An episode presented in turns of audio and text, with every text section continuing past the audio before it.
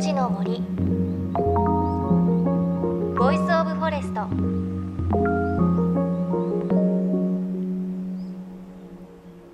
おはようございます。高橋真理恵です。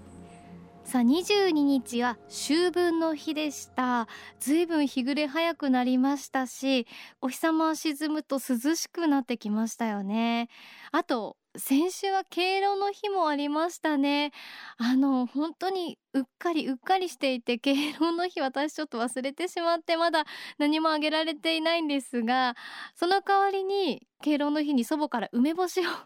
逆にいただいてしまいました。あの毎年つけていて本当に美味しいんですよね。私すごく酸っぱい梅干しが好きで、祖母が作る梅干しは本当に酸っぱいいっぱいんですけれど、お茶に入れたりご飯と一緒に食べたりそのまま食べたり、すごく美味しいんですよね。本当にいつもお茶目で可愛いね祖母なので、敬老の日ね、しっかりちょっと遅れても何かお礼の気持ちをできたらなと思っています。皆さんはちゃんとお礼の気持ちしたでしょうか。さあ ジェイエフエヌさんじゅうはち 局を結んでお送りします。命の森ボイスオブフォレスト。この番組は鎮守の森のプロジェクトをはじめ、全国に広がる植林活動や自然保護の取り組みにスポットを当てるプログラムです。各分野の森の賢人たちの声に耳を傾け、森と共存する生き方を考えていきます。さて今日はちょっとお話を聞くと羨ましくなっちゃう、そんな方をスタジオにお招きします。四角大介さん、売れっ子音楽プロデューサーの地位を捨て、ニュージーランドで半自給自足の森の生活を送っているという方です。しかも年の半分は旅人としてバックパッカーのように世界をさまよっている方です。そんな方が世界で見てきた森のお話、いっぱい伺います。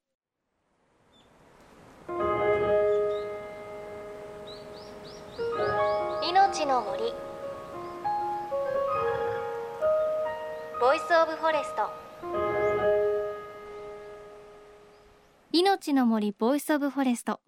今日はスタジオにモバイルボヘミアンで執筆家という不思議な肩書きを持つこの方をお招きしました。四角大介さんです。四角さん、よろしくお願いします。よろしくお願いします。もうあの私先ほど初めてお会いしたばっかりなんですが、すで、はい、に空気がすごくゆっくりと感じていて。あ、本当ですか。はい、半蔵門じゃないんじゃないかと思う。あとよくお焼けになってますね。そうですね、うん、僕もほとんどいちねんのうち大半外に野外にいるので。あ、そうなんですね、はい、じゃあそんなお話もお聞かせいただければと思います、はい、よろしくお願いします。はい、改めまして四角大介さん、現在よんじゅうろくさい、ご存知の方も多いかもしれません。もともとは大手レコード会社のプロデューサーをされていた方です。しかもミリオンヒットななかい、オリコンいちいをにじゅっかい獲得している超売れっ子プロデューサーでした。で、今四角さんは何をされているのかというと、ニュージーランドで暮らしていらっしゃいます。しかもそれ普通に暮らしているわけではなくて、半自給自足の生活をしているということなんです、はい、さあ先ほどモバイルボヘミアンという言葉が出てきたんですが、はい、初めて聞きました。これどういう意味なんですか。これはですね、ちょっと僕ともう一人仲間、まあ、先輩とですね、あのふたりでこう作った言葉で、欧米ではこういう言葉が にさんねんまえから出始めていたんですが、あの僕年の半分を森の中で暮らしていて、残りの半分をこう移動生活を送ってるんですけども、これ簡単に言うとですね、ただ移動しながら仕事をしているだけではなくて、まあ、これは多分ノマドの定義に入ると思うんですが、こう仕事と遊びに境目がなくなった状態、それをモバイルボヘミアンと呼ぼうと。すごくもうそれだけで羨ましいんですが、じゃあ拠点はありつつっていう考えでいいんですかね。そうですね、基本的には僕の場合はニュージーランドの森が一つ拠点で、ええ、もう一つ東京に拠点がありまして、ええ、で本田さんはハワイと東京、はい、でこのそれぞれの拠点を軸に移動生活を送っていると、ええ、でただの旅人ではなくて、仕事をしながら移動そのものが、旅そのものが仕事になったりとかですね、ライフスタイルそのものが仕事になったりとか、例えば僕は釣りとか登山、アウトドアが大好きで幼少期からずっとやってきたんですが、えー、それがまあ今仕事になっていて、それもその移動生活の中にも組み込まれていて、行った先で山を歩いたりとか、うん、行った先で川をカヤックで下ったり、これは全部仕事になっているとかですね。いや本当にこうお仕事と自分の好きなことの境目っていうのが緩やかにないというか、そうですね、ね、ぼやーってなってる感じがいいですね。そうですね、もう本当、うん、ライフワークバランスっていうキーワードがありましたけども、えーまあ、僕らの場合は仕事と生活と遊び全てに垣根がない状態なので、うん、そういうバランスみたいな感覚はないですよね。うーん、でもやっぱりすごくこう疑問に思うのは、はい、初めは本当に大手レコード会社のプロデューサーさんをされていて、はい、もう超売れっ子ということはその地位があるのに、そこではなくてそのお仕事を辞めて、はい、そういった生活に飛び込んだのは、これはやっぱり何かあったんですか？そうです。僕はその最初きゅうねんソニーミュージックで、えー、働きまして、ええ、でその後ワーナーミュージックで、えー、とろくねんかん働きまして、後半のじゅうねんかんはあのアーティストのプロデューサーをやっていたんですね、はい、あの例えばここ東京 エフエム, エフエム さんだと最後やっていた綾香がですねレギュラーをあのさせていただいたりとか、僕が関わったアーティストほぼ全アーティストがここでお世話になったんですが、まあ、結果そのアーティストがどんどんブレイクして、まあ、僕自身地位名声年収みたいなものがこう上がっていったんですが、実はニュージーランドでこう半自給自足の生活をしたいっていう夢はですね、学生時代にももう決めてたんですよ、はい、社会人になってじゅうねん経ったらもうそういう生活にシフトしようって決めていって、まあ、結局じゅうごねんいろいろあってじゅうごねんかかったんですが、よくそういう年収とか安定とかを捨てたっていうふうに言われるんですけども、捨てたというよりはやっと本来の自分に変えられる、本来の自分の理想の生活をスタートできるっていう感覚が強かったので、捨てる恐怖感とかもったいないみたいな、惜しいみたいな気持ちは本当にあのゼロだったですね。へー、じゃあ学生時代に持ってた夢が、はい、そこで叶ったっていうイメージですね。そうですね、完全になんか夢って皆さん抱かれると思うんですよ。で、こう夢を諦めるのは僕ありだと思ってて、自分の意思で決められるじゃないですか、うん、でも夢を忘れるっていうのはもうなんか僕にとっては絶対に嫌だったんですよ。それはなんか自分の意思じゃなくていつの間にか忘れてて、気づいたらもう元に戻れないみたいなのが一番僕は怖くて、忘れない工夫をいっぱいしましたね。忘れない工夫、とにかく忘れない工夫を、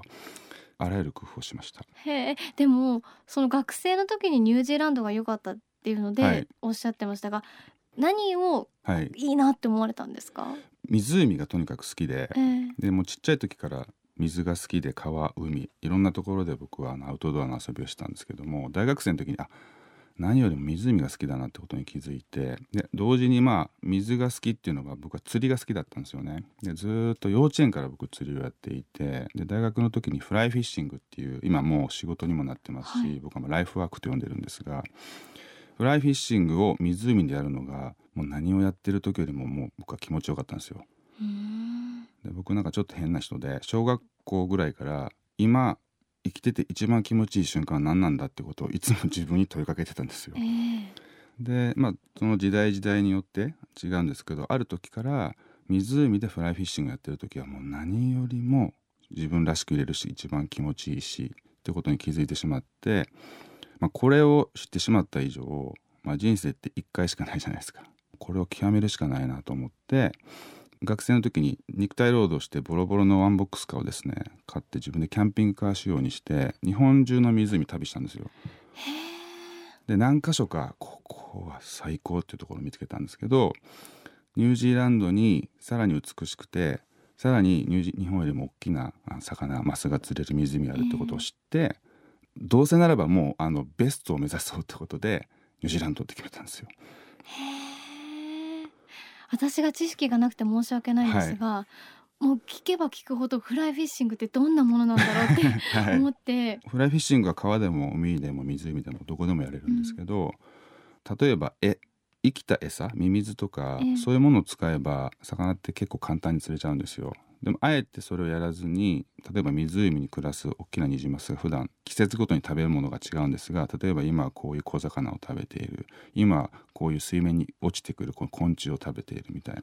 それを研究して自分で鳥の羽とかを使って作るんですよ、わざわざ。擬似餌ってことですか？擬似餌ですね、はい、ルアーっていうのはプラスチック製品のものを呼んで、えー、フライっていうのはこう鳥の羽とかこう糸とかをこう巻きつけて作られたものをフライって呼ぶんですけども、まあ、わざわざそれをまあ自分ですごい工夫して手先使って作って、でそれを持って湖に通い詰めてトライアンドエラーを繰り返して、であこの形が釣れるんだ、でそこまではそのちょっと芸術的な感性とかこう物を作るこうセンスみたいなものが必要 で,、うん、でフィールドに行ったら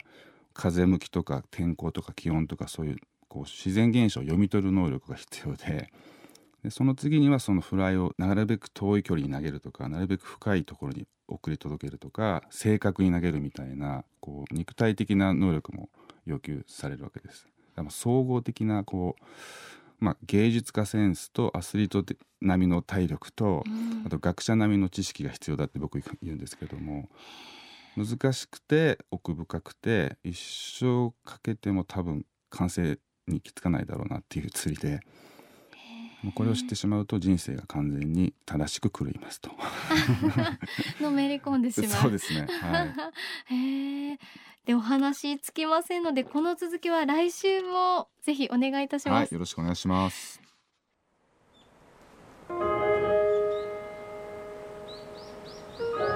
命の森ボイスオブフォレスト。